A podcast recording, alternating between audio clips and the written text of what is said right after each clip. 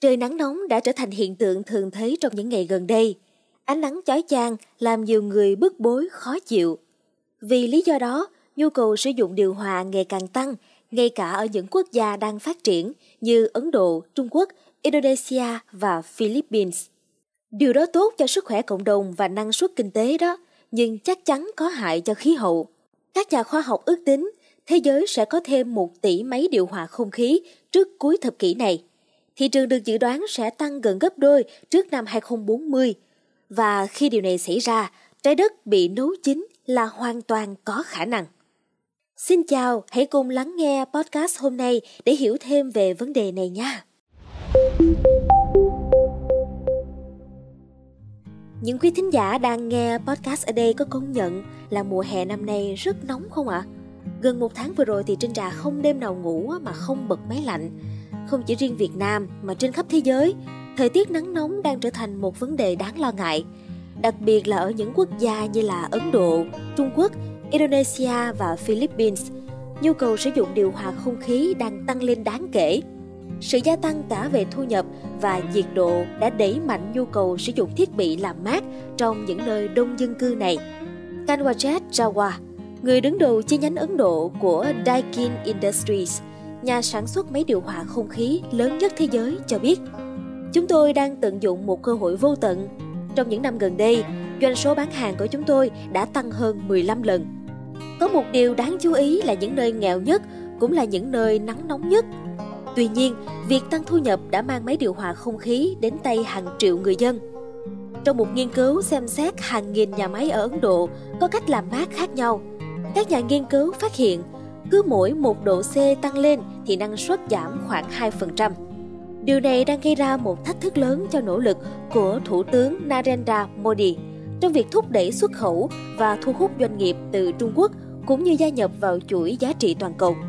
Theo giáo sư kinh tế E. Samanathan, tác giả của báo cáo và là thành viên của Viện Thống kê Ấn Độ ISI Delhi, cho rằng sự giảm năng suất do thời tiết nắng nóng trong 30 năm qua có thể tương đương với khoảng 1% GDP của Ấn Độ, tức là khoảng 32 tỷ đô la Mỹ. Tuy nhiên, việc mở rộng phạm vi sử dụng điều hòa quá nhanh cũng mang theo nguy cơ làm trầm trọng thêm cuộc khủng hoảng mà Ấn Độ đang đối mặt. Hầu hết các thiết bị sử dụng chất làm lạnh gây hại nhiều so với carbon dioxide. Ông Abhacha, một chuyên gia về biến đổi khí hậu của Ngân hàng Thế giới, có trụ sở tại Singapore, đã cảnh báo rằng nếu không cải thiện các tiêu chuẩn hiện tại, hành tinh này sẽ bị nấu chín theo đúng nghĩa đen. Câu hỏi đặt ra cho toàn cầu là có chất làm lạnh nào vừa xanh vừa rẻ cho máy điều hòa không khí hay không? Một trong những chất làm lạnh phổ biến nhất trong máy điều hòa không khí là hydrofluorocarbon HFC có khả năng gây hiệu ứng nhà kính gấp 1.000 lần carbon dioxide. Các nhà khoa học đã cảnh báo rằng nếu tiếp tục phụ thuộc vào HFC, nhiệt độ toàn cầu có thể tăng thêm nửa độ C vào cuối thế kỷ này. Điều này sẽ góp phần gia tăng hiện tượng khí nhà kính, gây ra những cơn bão, hạn hán đe dọa đến tính mạng con người và tăng thêm số lượng cảnh báo về thời tiết nắng nóng. Năm 2016, hơn 170 quốc gia đã đồng ý loại bỏ dần HFC. Bắt đầu từ năm 2019, các quốc gia công nghiệp giàu có được yêu cầu tiên phong giảm lượng HFC một cách mạnh mẽ. Hiện nay, thị trường đã xuất hiện các chất làm mát ít gây hại cho môi trường hơn nhờ các công ty lớn như Dromos Coal và Honeywell International Inc. đã sản xuất ra.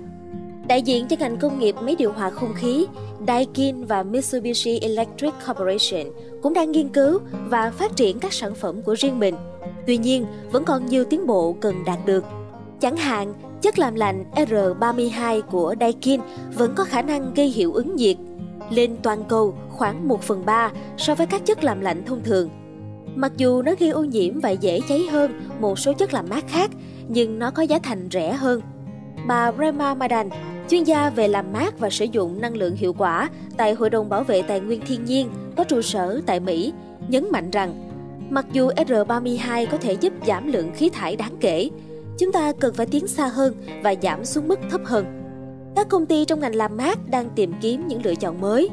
Ông Jawa, giám đốc điều hành của Daikin Ấn Độ nói rằng nếu bạn không có chất làm lạnh xanh, bạn sẽ thua cuộc. Tuy nhiên, hiện tại, các chất lựa chọn thay thế cho HFC vẫn khá đắt đỏ, gây sự phản đối ngay cả trong các nước giàu. Gần đây, Thượng viện Mỹ đã thông qua quyết định giảm 85% tiêu thụ HFC, nhưng chỉ trong vòng 15 năm. Trong tương lai, việc thay thế các chất làm lạnh HFC bằng những lựa chọn xanh hơn là một bước quan trọng để giảm tác động tiêu cực lên môi trường. Tuy nhiên, việc áp dụng các chất làm lạnh thân thiện hơn vẫn đối mặt với thách thức về giá thành và sự chống đối từ một số phần tử trong ngành công nghiệp. Để đạt được mục tiêu này, cần có sự hỗ trợ và cam kết từ các chính phủ, các công ty và toàn cộng đồng quốc tế. Chỉ khi chúng ta cùng nhau làm việc và đầu tư vào công nghệ và giải pháp sáng tạo, chúng ta mới có thể tạo ra một tương lai bền vững, nơi mà hệ thống làm mát không chỉ mang lại sự thoải mái cho con người mà còn bảo vệ hành tinh của chúng ta. Cảm ơn quý thính giả đã lắng nghe số podcast này. Đừng quên theo dõi để tiếp tục đồng hành cùng podcast Báo Tuổi Trẻ trong những số phát sóng lần sau. Xin chào tạm biệt và hẹn gặp lại!